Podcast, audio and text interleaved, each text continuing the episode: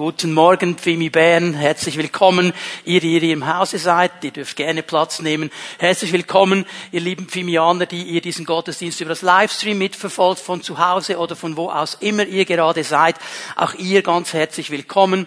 Das Geniale am Heiligen Geist ist, dass er nicht gebunden ist an einen Ort, er ist nicht nur einfach hier, auch wenn die Bibel sagt, wo zwei oder drei zusammen sind, in seinem Namen ist er mitten unter uns, ja, das ist er, aber auch da, wo du bist, mit einem offenen Herzen und offenen Ohren zuhörst, wird der Geist Gottes dir begegnen.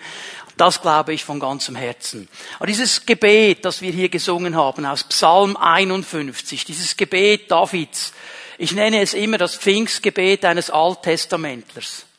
Weil hier hat David eigentlich gebetet, um was es am Pfingsten geht. Um dieses große Anliegen, mit diesem Heiligen Geist zusammen zu sein, in der Gegenwart des Geistes zu sein. Er bittet den Herrn, nimm diesen Geist bitte nicht von mir, weil er weiß, mit diesem Geist steht und fällt alles. Mein Leben, mein Dienst, meine Verantwortung. Ich brauche den Heiligen Geist. Ich brauche seine Hilfe.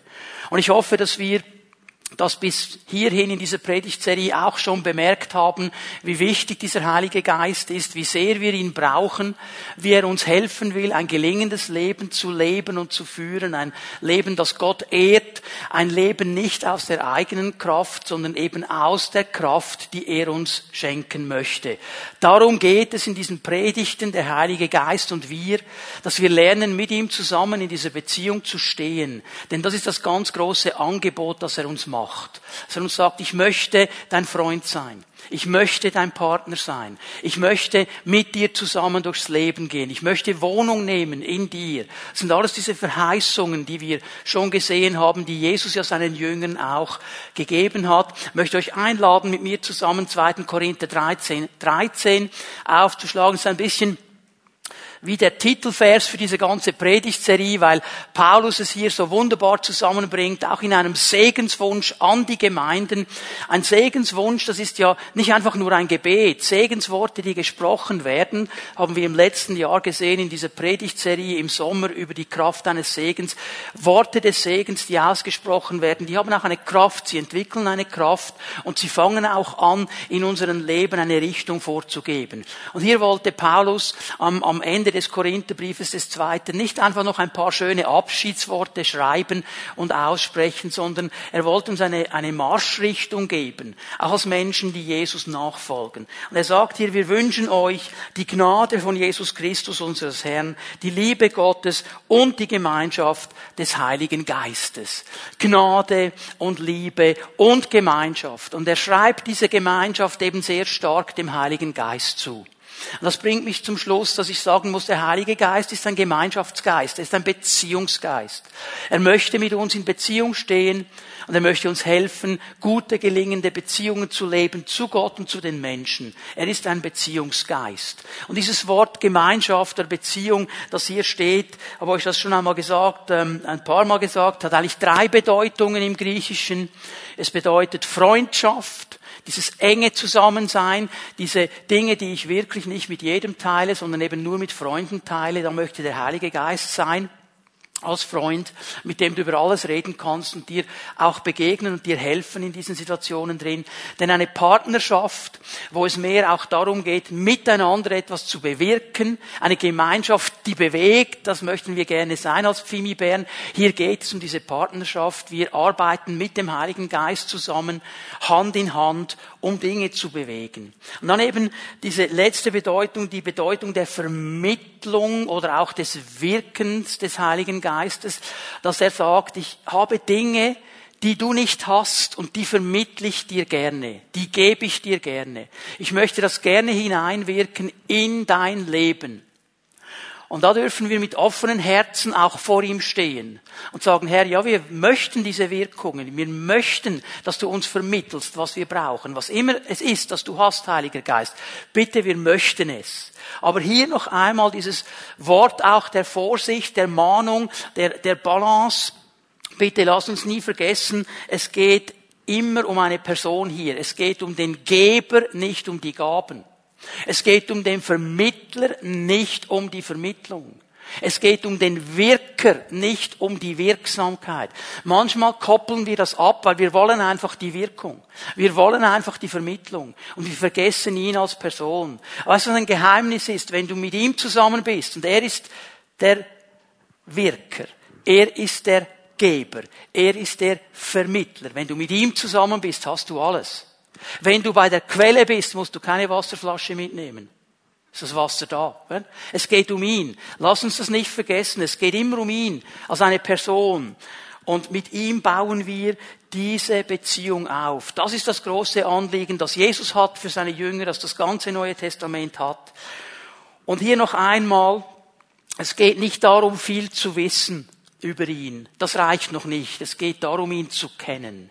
Du kannst viel wissen über den Heiligen Geist. Du kannst viel wissen über irgendeine Person. Das heißt noch nicht, dass du ihn kennst. Es geht darum, ihn kennenzulernen. Und es braucht immer wieder diese innere Entscheidung zu sagen, Geist Gottes, ich möchte dich immer tiefer kennenlernen, immer besser kennenlernen. Das hört nicht einfach auf. Ich möchte lernen, mit dir zusammen durchs Leben zu gehen. Als mein Freund, als mein Partner, auch als der, der Dinge vermittelt. Am letzten Sonntag haben wir uns ein bisschen mal die ersten Bereiche angeschaut. Er ist ein Helfer, dieses ganz umfassende Wort. Er, er vermittelt Hilfe. In einem ganz umfassenden äh, Maß. Jeder Bereich deines Lebens, der Heilige Geist kann dir helfen, will dir helfen. Er ist ein Helfer. Er möchte wirklich dein Helfer sein. Lerne das auch anzunehmen. Er vermittelt Wahrheit. Wahrheit ist nicht immer das, was wir gleich mögen, weil manchmal Wahrheit eben weh tut. Aber sie ist wahr. Und darum macht sie uns frei. Und das Ziel, wenn der Heilige Geist Wahrheit vermittelt, ist nicht uns auszuzählen, ist nicht uns irgendwo ein schlechtes Gefühl zu geben, uns in eine blöde Situation zu manövrieren, sondern uns frei zu machen, uns etwas Gutes zu tun. Darum vermittelt er Wahrheiten. Diese Wahrheit hat immer zu tun mit dem Wort Gottes, mit Jesus selber. Jesus selber sagt ja von sich, ich bin der Weg, die Wahrheit und das Leben. Und der Heilige Geist wird immer auf Jesus hinweisen. Und er wird immer auf das Wort hinweisen. So die beiden, die arbeiten ganz eng zusammen. Und die Wahrheit, die der Heilige Geist uns vermittelt, wird die Wahrheit des Wortes sein. Die kann zu mir kommen, wenn ich die Bibel lese.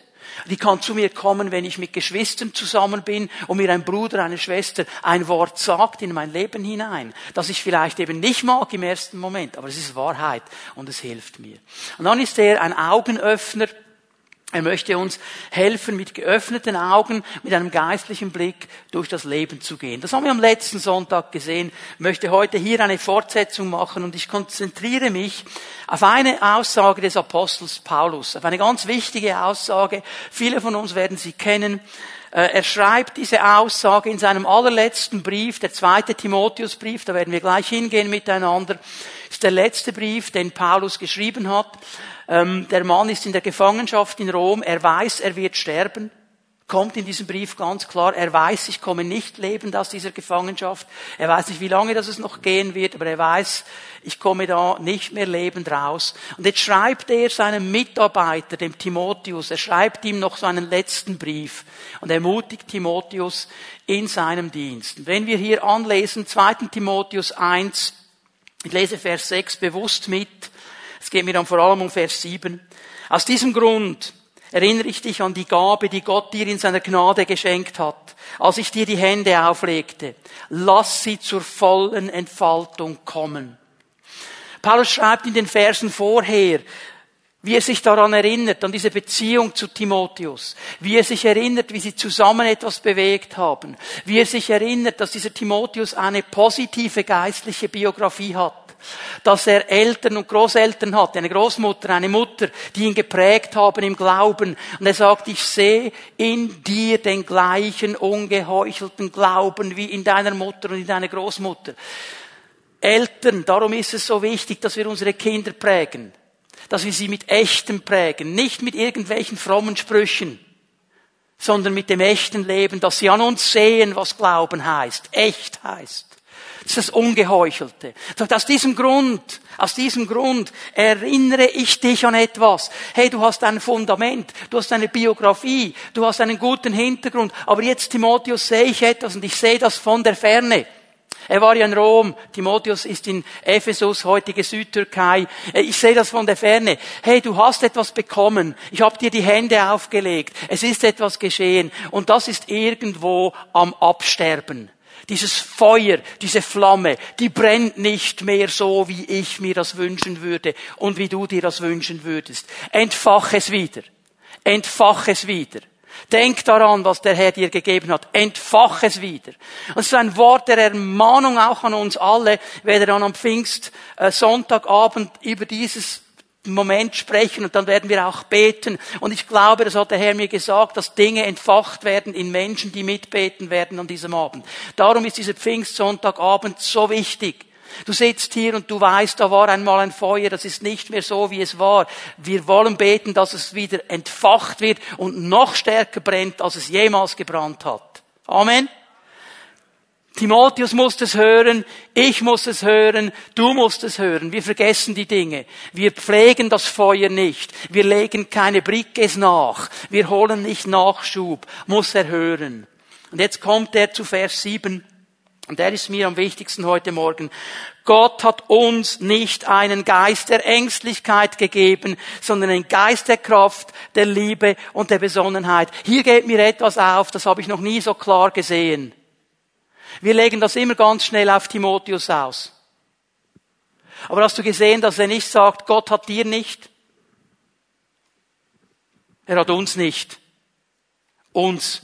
Paulus nimmt sich damit hinein. Und ich glaube, keiner kann sagen, ich bin hier einfach gefeit. Das war Timotheus Problem, ist meines nicht.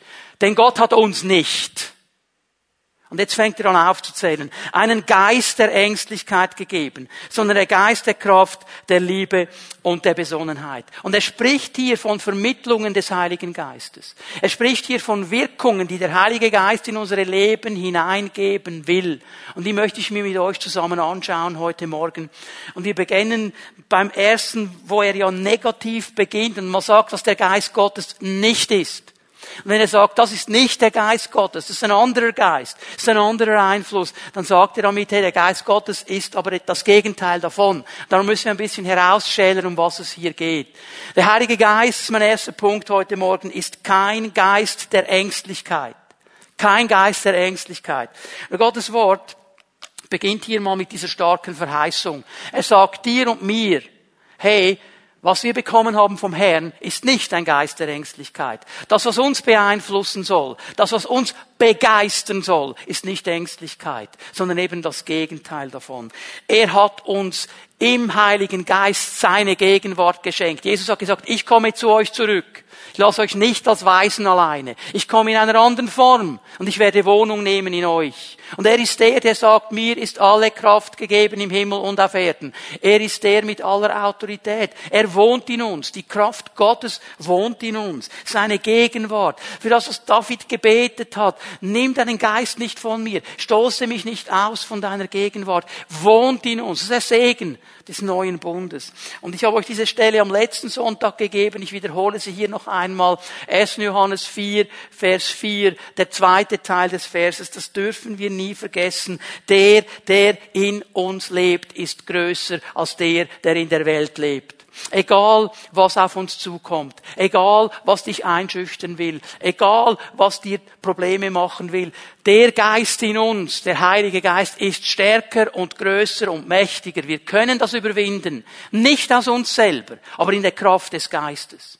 Und wenn Paulus hier von Ängstlichkeit spricht. Und ich weiß, in, in den deutschen Übersetzungen gibt es hier verschiedene Nuancen. Kein Geist der Angst übersetzen die einen, ähm, kein Geist der, der Schande übersetzen die anderen. Dieses Wort ist nicht so einfach zu übersetzen.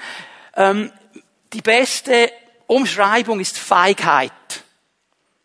Delia ist eigentlich Feigheit. Und einen Geist der Feigheit bekommen. Was bedeutet das? Feigheit ist eine Form von Angst. Feigheit ist die Angst, klar und offen zu dem zu stehen, von dem wir überzeugt sind. Weil hier irgendwo eine Reaktion kommen wird. Weil ich merke, wenn ich für das jetzt stehe, dann kommt eine Reaktion. Und ich bin zu feige dafür zu stehen.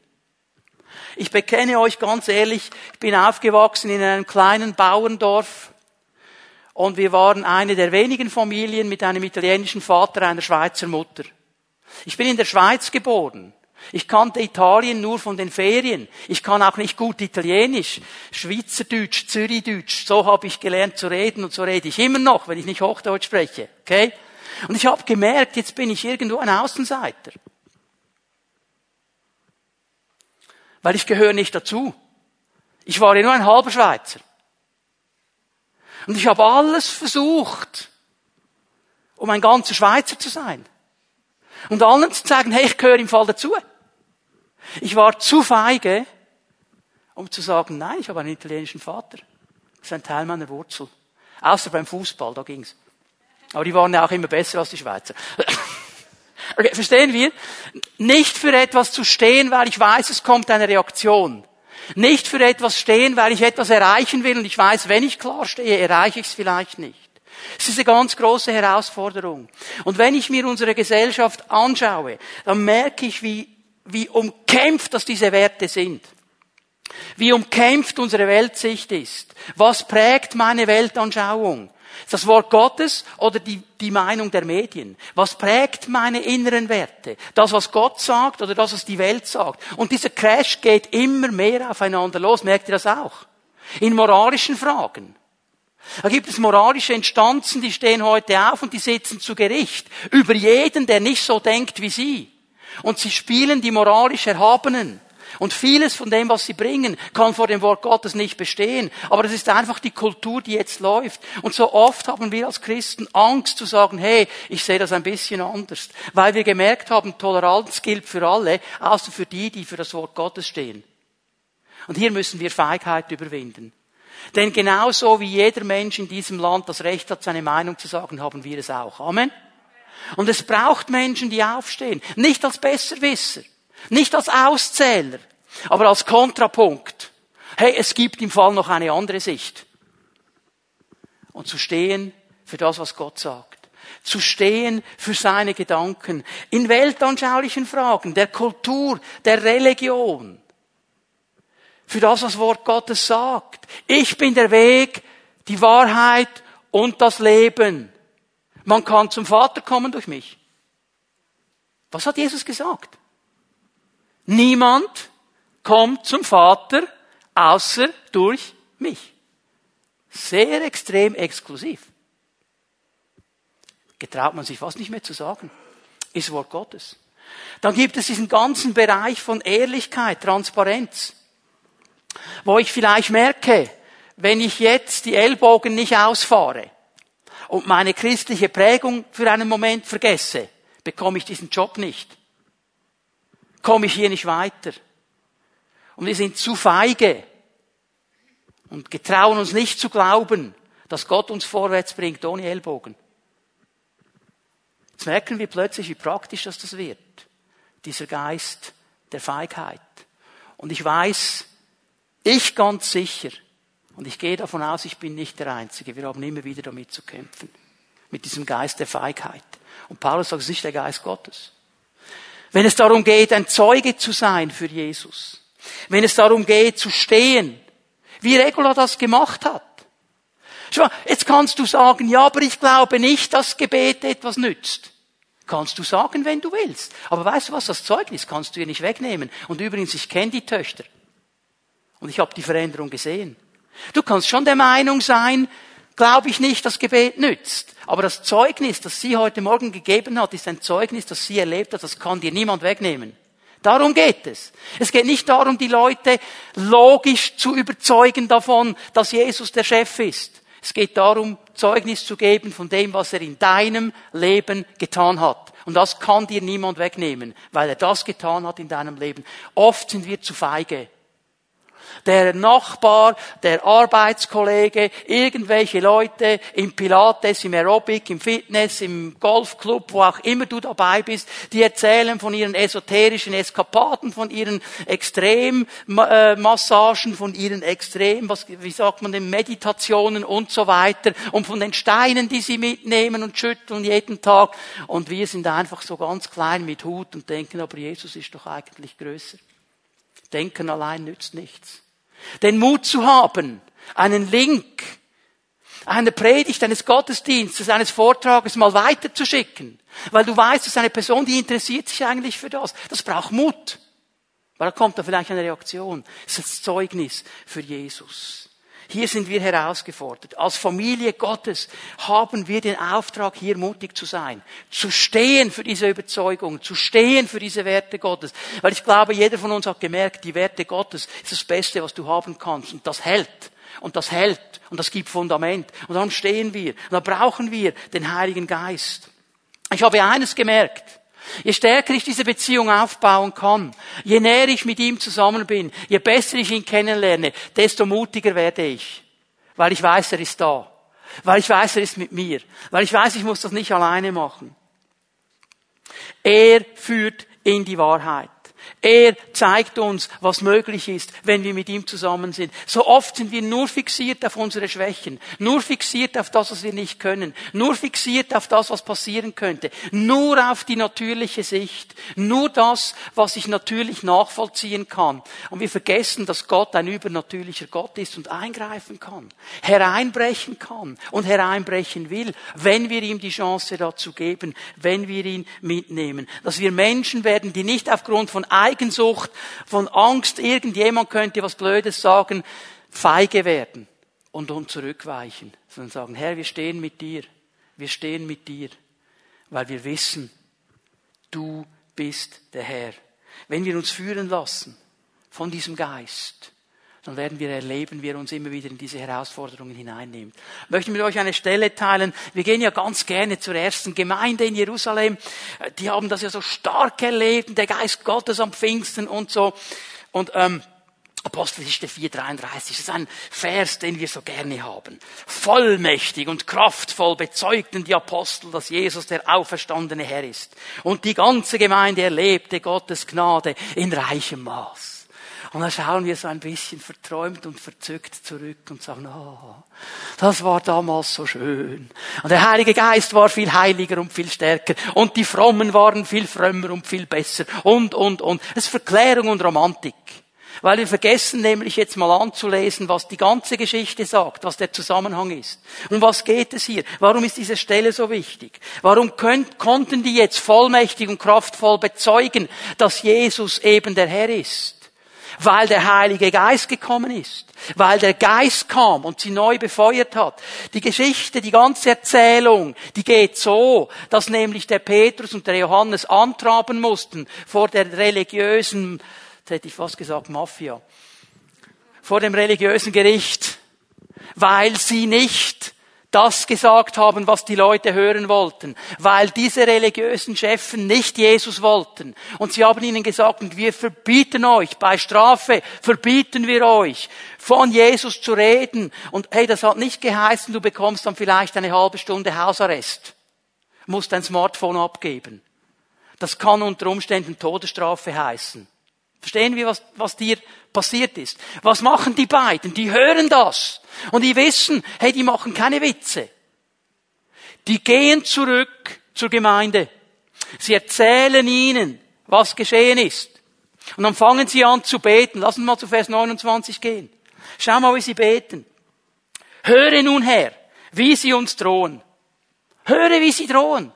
Wie sie kommen. Wie sie uns Angst machen wollen, wie sie wollen, dass wir feige sind. Hör mal, was die machen. Und hilf uns als deinen Dienern. Jetzt kannst du selber reintun, was du beten würdest. Hilf mir, Herr, dass niemand es merkt. Hilf mir, dass ich nicht in einen Konflikt komme. Schau mal, was die beten. Hilf uns, furchtlos und unerschrocken deine Botschaft zu verkündigen. Herr, hilf uns genau das zu tun, was sie uns an Strafe angedroht haben. Hilf uns genau das zu tun. Sie haben uns gesagt, wenn ihr das macht, gibt Strafe. Hilf uns genau das zu tun. Und weißt du, was interessant ist? Offensichtlich, Les weiter, Vers 30. Erweise deine Macht, lass uns durch den Namen deines heiligen Dieners Jesus Kranke geheilt werden, Wunder und außergewöhnliche Dinge geschehen. Sagen, hey, wir wollen dich promoten. Wir wollen dich sehen. Wir wollen, dass du groß gemacht wirst. Die Leute sollen dich sehen. Jesus, du sollst gesehen werden. Es geht nicht um uns, geht nicht um Petrus, geht nicht um Johannes. Die Leute hatten keine Ich-AG. Die wussten, es geht nicht um uns. Es geht um etwas viel Größeres. Es geht um Jesus. Und jetzt schauen wir offensichtlich, hat dieses Gebet dem Herrn gefallen. Vers 31. Nachdem sie in dieser Weise gebetet hatten, bebte die Erde an dem Ort, an dem sie versammelt waren. Sie wurde alle mit dem Heiligen Geist erfüllt und verkündeten die Botschaft Gottes weiterhin frei und unerschrocken. Das ist hier geschehen. Der Heilige Geist hat das neu entfacht. Er hat dieses Herz gesehen von diesen Menschen, die sagen, Herr, wir wollen nicht feige sein. Wir wollen nicht Angst haben. Wir wollen vorwärts gehen mit dir. Wir brauchen dich. Und der Heilige Geist kommt und erfüllt sie noch einmal neu. Das ist das Anfachen des Feuers. Und sie gehen hin und sie predigen das Evangelium. Weil der Heilige Geist ist kein Geist der Feigheit. Er ist kein Geist der Angst. Und darum wird er uns immer helfen, wegzugehen von Feigheit und Angst. Das heißt, er wird uns immer zum Glauben bringen. Angst, Feigheit ist pervertierter Glaube, ist eigentlich umgedrehter Glaube. Es ist der Glaube, dass das, was jetzt auf mich zukommt, stärker ist und mir Schaden bringen wird, stärker als das, was für mich steht. In uns lebt der Heilige Geist der das Stärkste ist. Schau mal Matthäus 8, Vers 26, auch diese Erzählung kennen wir. Jesus mit seinen Jüngern auf dem See Genezareth, er liegt hinten im Boot und schläft, ist müde geworden, es kommt der Sturm. Und was machen die Jünger? Sie machen das, was wir auch machen. Wir reagieren doch genauso. Zuerst versuchen sie aus eigener Kraft die Sache zu handeln. Meine Petrus ist aufgewachsen, fast auf diesem See aufgewachsen, als Sohn eines Fischers, mit einem Fischerbusiness am See Genezareth. Er kannte den See, er kannte die Fallwinde, er weiß, wie schnell ein Sturm kommen kann. Sie versuchen einfach aus eigener Kraft die Sache zu managen. Bis sie merken, es geht nicht mehr. Und dann gehen sie nicht zu Jesus und sagen, Hilf. Was sagen sie mal zuerst? Herr, kümmert sich nicht, dass wir untergehen. Geben ihm noch die Schuld. Du pennst hier hinten. So sind wir doch auch, oder? Und was macht Jesus? Sagt zu ihnen, warum habt ihr solche Angst, ihr Kleingläubigen? Dann stand er auf und wies den Wind und die Wellen in Schranken. Da trat eine große Stille ein. Er sagt, hey, ihr habt daran geglaubt, dass dieser Sturm stärker ist, als das, was euch beschützt. Die haben Jesus im Boot. Merken wir etwas? Er will uns immer in den Glauben hinein. Vertrau mir in dieser Situation. Vertrau mir in dieser Situation. Und ich werde mit dir einen Weg gehen. 1. Johannes 4,18, auch diese Stelle ganz bekannt, wo die Liebe regiert, hat die Angst keinen Platz. Gottes vollkommene Liebe vertreibt jede Angst. Und der Heilige Geist ist ein Geist der Liebe, werden wir jetzt dann gleich noch genauer sehen. So, er ist kein Geist der Feigheit, kein Geist der Angst. Er ist, und das ist das Zweite, was wir uns anschauen, ein Geist der Kraft. Er vermittelt Kraft. Er vermittelt Kraft. Und ich weiß, wenn wir Kraft hören, dann haben wir sofort irgendwelche Ideen. Ähm, was könnte es sein? Hier geht es nicht um unsere natürliche Kraft. Es geht nicht um unsere Fähigkeiten. Es geht um das, was Gott tun kann. Es geht um das, was Gott in unserem Leben bewirken kann. Das ist hier der Gedanke. Apostelgeschichte 1, Vers 8. Kennen wir diese Stelle als Pfingstler? Sollten wir sie kennen? Ihr werdet Kraft empfangen, wenn der Heilige Geist auf euch kommt und ihr werdet meine Zeugen sein. Solange, das ist der Zusammenhang hier, sagt Jesus, wartet ihr in der Stadt, ihr bleibt hier, ihr geht nicht los aus eigener Kraft, ihr wartet, bis die Kraft kommt. Und wenn die Kraft kommt, dann werdet ihr befähigt werden. Dieses Wort Kraft Dunamis hier bedeutet eben auch Befähigung. Es bedeutet, dass du befähigt wirst, etwas zu tun, was du vielleicht vorher so gar nicht konntest, was du vorher so gar nicht ins Auge gefasst hast. Es ist eine übernatürliche Befähigung des Herrn. Und darum sagt er, warte mal, bis diese Kraft kommt. Und es ist dieser Heilige Geist, der ein Geist der Kraft ist. Und diese Kraft Gottes ist ein Geschenk. Es ist eine Ermutigung und eine Ausrüstung. Und es ist mir wichtig, dass wir das verstehen. Nicht nur Gabe alleine, nicht nur Ermutigung, es ist eben auch Ausrüstung. Und darum sage ich es mal so, diese Kraft des Heiligen Geistes und all diese Vermittlungen des Geistes, die wir schon gesehen haben, die wir noch sehen werden, sie sind Gabe und Aufgabe. Gabe und Aufgabe. Gabe mögen wir, Aufgabe wird schwieriger. Weil jetzt wird Verantwortung angesprochen. Jetzt wird angesprochen, dass ich etwas damit mache, dass ich mit dieser Gabe eine Aufgabe bewältige. Man könnte auch Dienst sagen. Darum haben wir diese Kraft, um zu dienen, um sein Reich vorwärts zu bringen. Es geht genau in diese Richtung, wie wir es heute Morgen schon gesungen haben. Ist es heute wahr, dass durch mein Gebet? Ja, es ist wahr. Aber nur dann, wenn ich mich bewegen lasse von diesem Geist. Wenn ich verstanden habe, diese Gabe ist eben auch eine Aufgabe. Es ist heute wahr, aber nur wenn ich gehe. Nur wenn ich zu diesem Kanal werde. Nur wenn ich bereit werde, mich als Tempel des Heiligen Geistes, als Gefäß seiner Kraft auch zur Verfügung zu stellen. Nur dann. Ihr werdet Kraft empfangen, wenn der Heilige Geist auf euch kommt. Und ihr werdet meine Zeugen sein. Und schau mal, was jetzt kommt. In Jerusalem, da mussten sie sich noch nicht groß bewegen. Aber jetzt kommen ein paar andere Regionen. Und jetzt hat er schon angedeutet, das bedeutet Bewegung. Also er hat ihnen eigentlich auch schon gesagt, was wir als Gemeinde auch sagen, ihr seid eine Gemeinschaft, die bewegt. Ihr sollt euch bewegen und ihr sollt etwas bewegen. Und das, was interessant ist, die Kraft nahmen sie. Jerusalem nahmen sie auch. Aber es musste zuerst ein Mann sterben, der nicht feige war und gestanden ist für das Evangelium. Es musste der erste Märtyrer getötet werden, der Stephanus. Und dann kam eine Verfolgung und dann gingen sie. Die haben die Aufgabe nicht ganz ernst genommen. Jerusalem war ja noch Komfortzone. Oder? Ja, da wohnten sie, ja, da waren sie. Ja, da geben wir schon Zeugnis. Aber jetzt nach Samaria zu gehen? Ja, Herr. Vielleicht in 50 Jahren. Ich will ja zuerst mal das Haus da bauen, oder?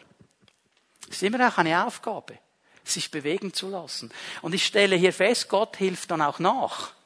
Und ich weiß, während ich das sage, hilft er dem einen und dem anderen von uns innerlich ein bisschen nach. Pöppelt an und sagt, du, ähm, gell, du hast schon gemerkt, dass du vergessen hast, dass es auch eine Aufgabe ist. Es ist ja schon schön zu sagen, oh, der Herr hat mir diese Gabe gegeben und diese Fähigkeit und da hat er mich gesalbt dazu und für das habe ich auch noch Fähigkeit. Schön darüber zu reden. Aber wenn es einfach da bleibt, so nach dem Motto, schön haben wir darüber geredet, dann bewegt sich nichts. Es ist eine Aufgabe.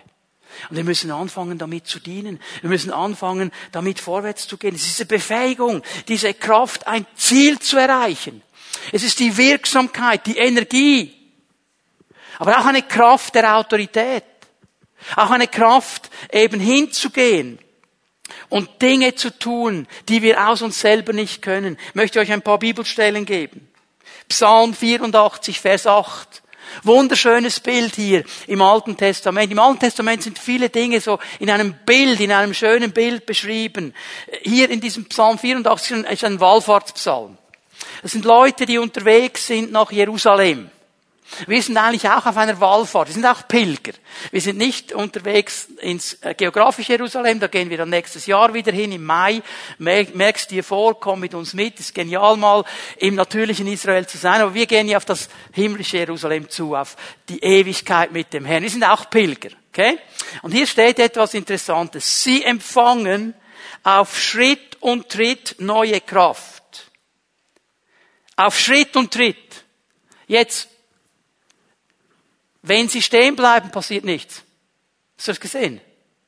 Er hat nicht gesagt, sie bleiben stehen und empfangen neue Kraft.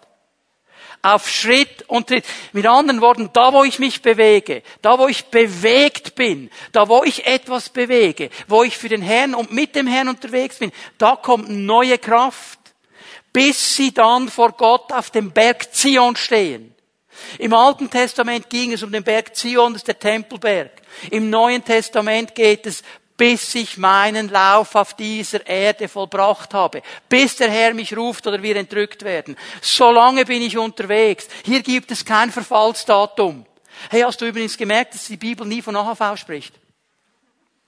Von Rente, von Pension, von Ruhestand. Spricht sie nicht spricht sie nicht. Sie sagt, bis im letzten Moment bleiben wir dran. Und warum können wir das? Weil wir bis im letzten Moment im Saft sind. Sie sollen grünen wie die Palmbäume am Libanon, die Alten, sagt die Bibel in den Psalmen. Warum? Weil sie Schritt und Tritt auf Zion zugehen und was bekommen sie dabei?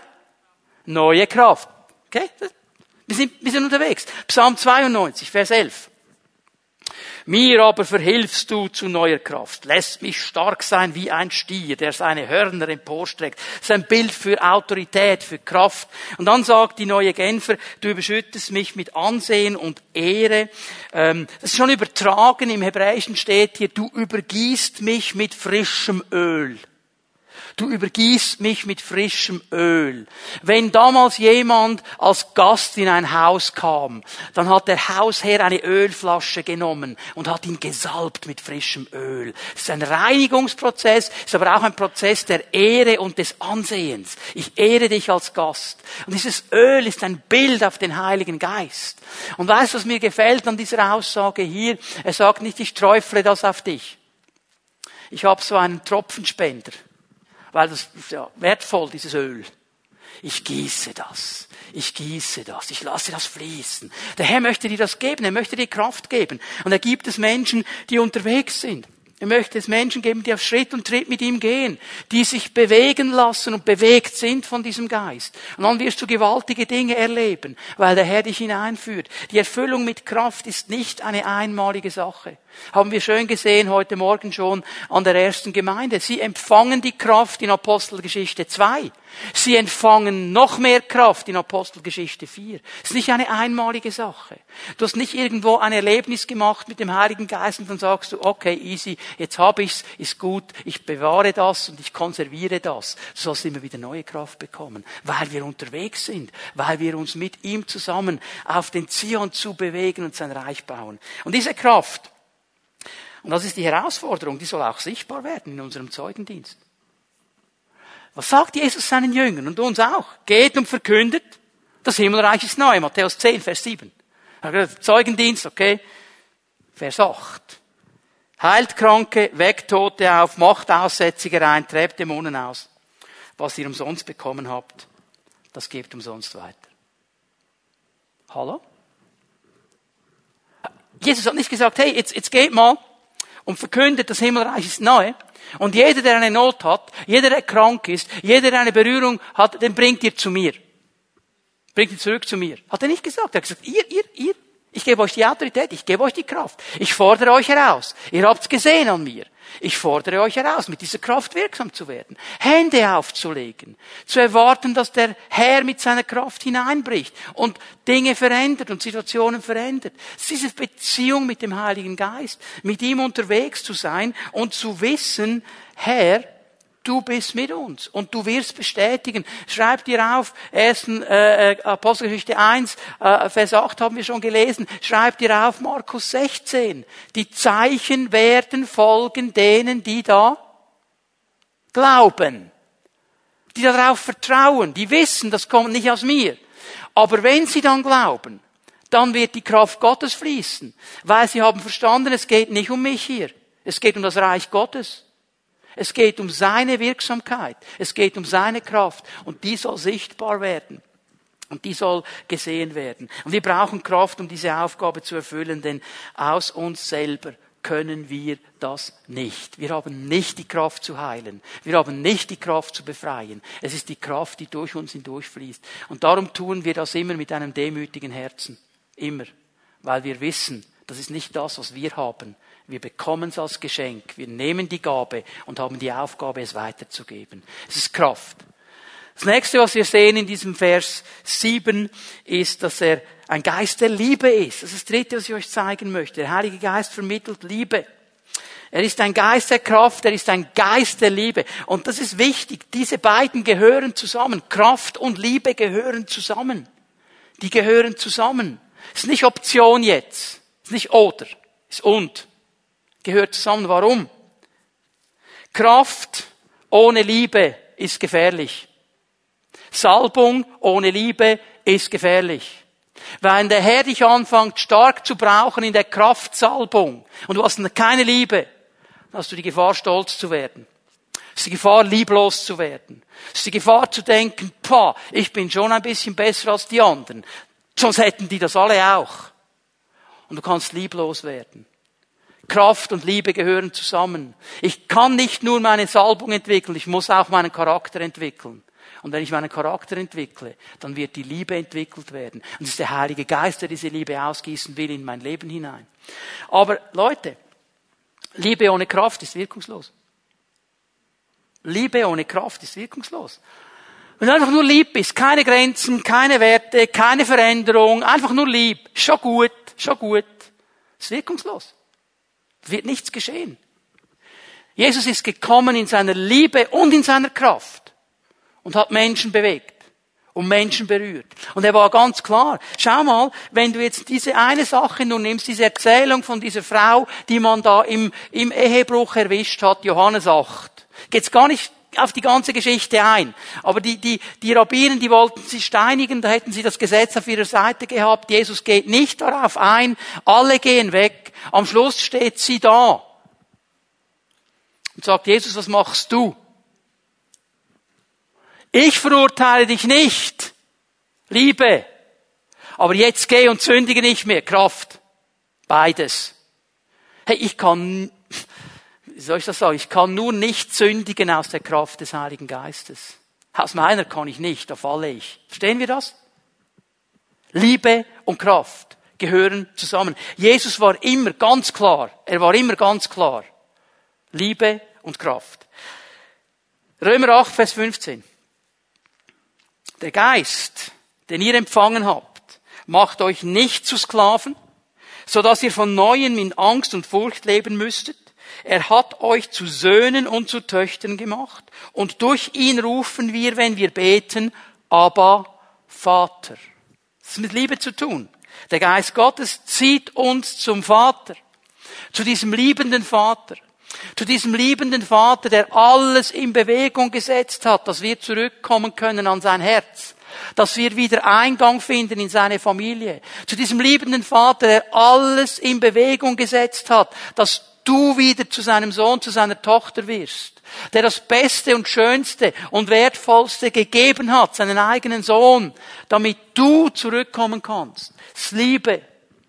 Und dieser Geist Gottes in mir, dieser Geist der Liebe, er wird mich immer zu diesem Vater ziehen. Er wird mir immer klar machen, du bist Sohn. Ich habe dieses Beispiel schon ein paar Mal gebracht. Dein Kind ist dein Kind und bleibt dein Kind, egal was es tut. Ja, manchmal machen sie ja Dinge, die sind nicht so amüsant. Und da würden wir ihnen auch wünschen, sie würden es nicht tun. Aber trotzdem sind sie unsere Kinder und sie bleiben unsere Kinder. Hier geht es nicht um diese Perfektion. Hier geht es um dieses tiefe Wissen, ich bin angenommen. Ich bin angenommen. Und ich habe einen liebenden Vater. Und dieser liebende Vater wird in mein Leben hineinsprechen, weil er mich angenommen hat.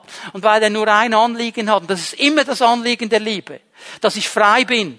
Dass ich mich entwickle. Dass ich mein Potenzial, das er mir gegeben hat, entwickeln kann. Und ich glaube, jeder Vater, jede Mutter, der sein Kind sieht, ihre Kinder sieht, sieht Potenzial in diesem Kind.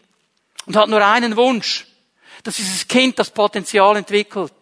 Und darum kommen wir mit der Erziehung, um ihnen zu helfen, dass sie ihr Potenzial entwickeln. Verstehen wir das? Das Liebe. Ich habe eine Identität. Ich habe eine Sicherheit. Ich habe einen Schutz. Ich weiß, ich kann in jedem Moment, in jeder Lage beten und sagen, mein Vater im Himmel, wie wir es heute Morgen gemacht haben. Ich habe immer Zugang zu ihm, egal was geschehen ist. Er stoßt mich, stößt mich nicht hinaus. Es ist diese Liebe. Und das gibt mir eine Sicherheit.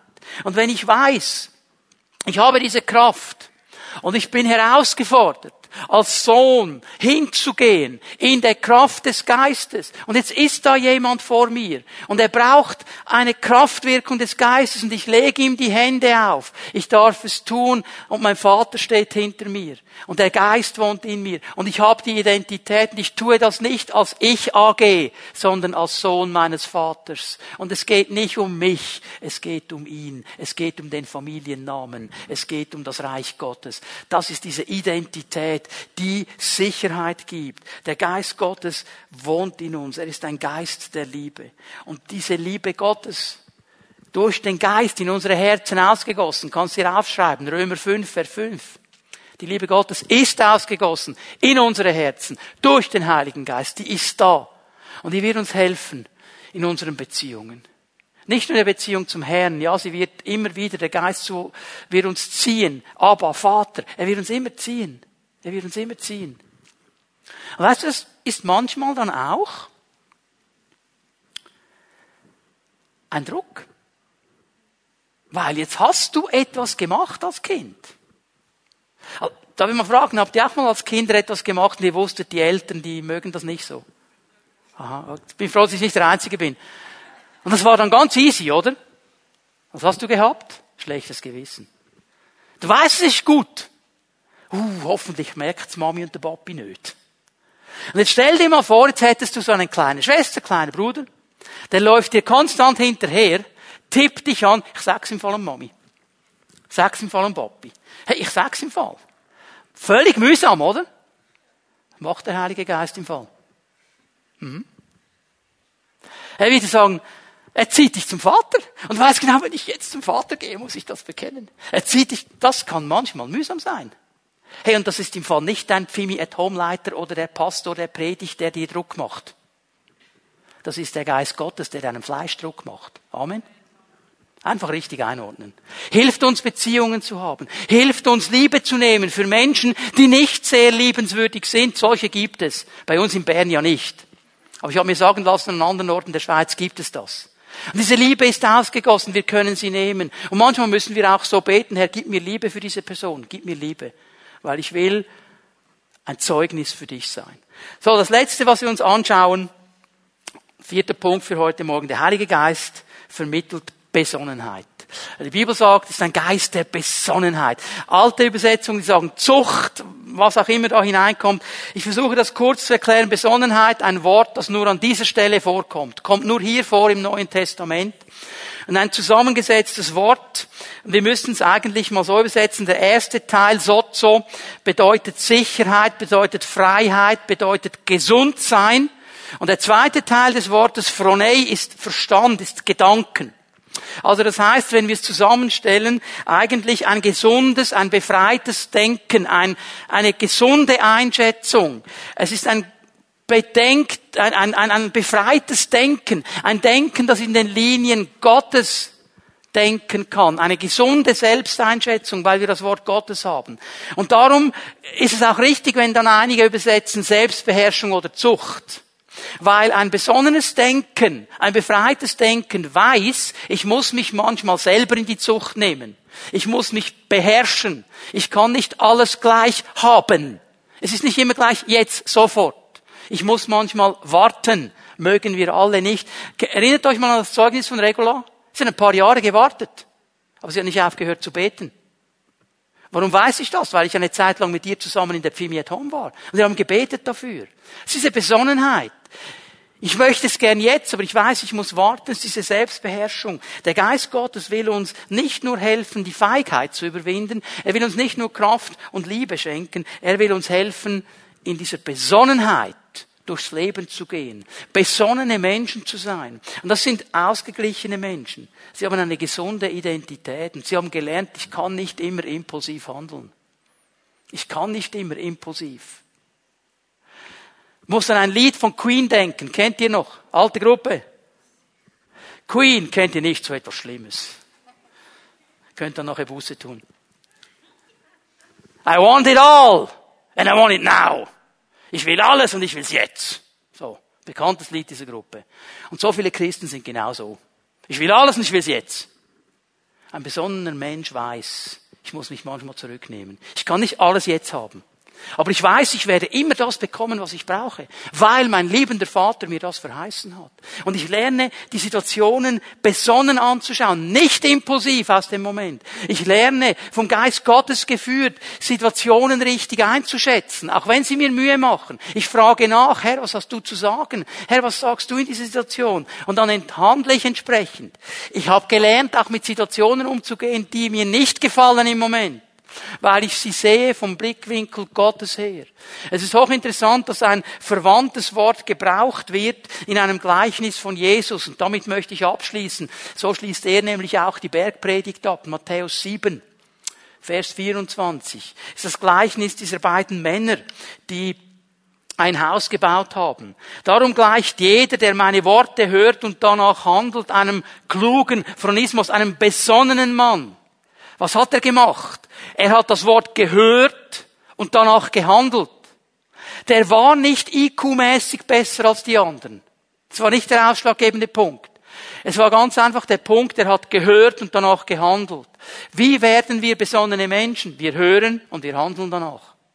Wer hilft uns dabei?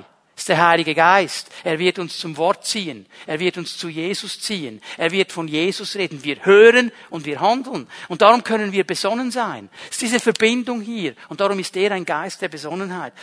Er hat sein Haus auf felsigen Grund gebaut, sagt Jesus jetzt Vers 25. Wenn dann ein Wolkenbruch niedergeht und die Wassermassen heranfluten und wenn der Sturm tobt und mit voller Wucht über das Haus hereinbricht, stürzt es nicht ein. Es ist auf felsigen Grund gebaut. Besonnene Menschen erleben auch Stürme. Aber diese Stürme zerstören nicht ihr Leben, zerstören nicht ihre Pläne, zerstören nicht ihre Häuser. Sie halten diesen Sturm. Nicht aus eigener Kraft, weil sie besonnen gehandelt haben und auf das richtige Fundament gebaut haben. Da möchte der Heilige Geist uns helfen. Darf ich euch einladen, dass wir aufstehen miteinander? Können wir einen Moment in der Gegenwart Gottes stehen? Und ich möchte dich mal einladen, einfach dein Herz zu öffnen für den Geist Gottes, für sein Wirken. Heiliger Geist, ich möchte dich bitten, dass du uns dienst, jetzt in diesem Moment. Dass du hineinsprichst in unsere Leben. Dass du unsere Herzen berührst. Herr, dass du uns zeigst, was du heute Morgen wirken möchtest in die einzelnen Leben hinein.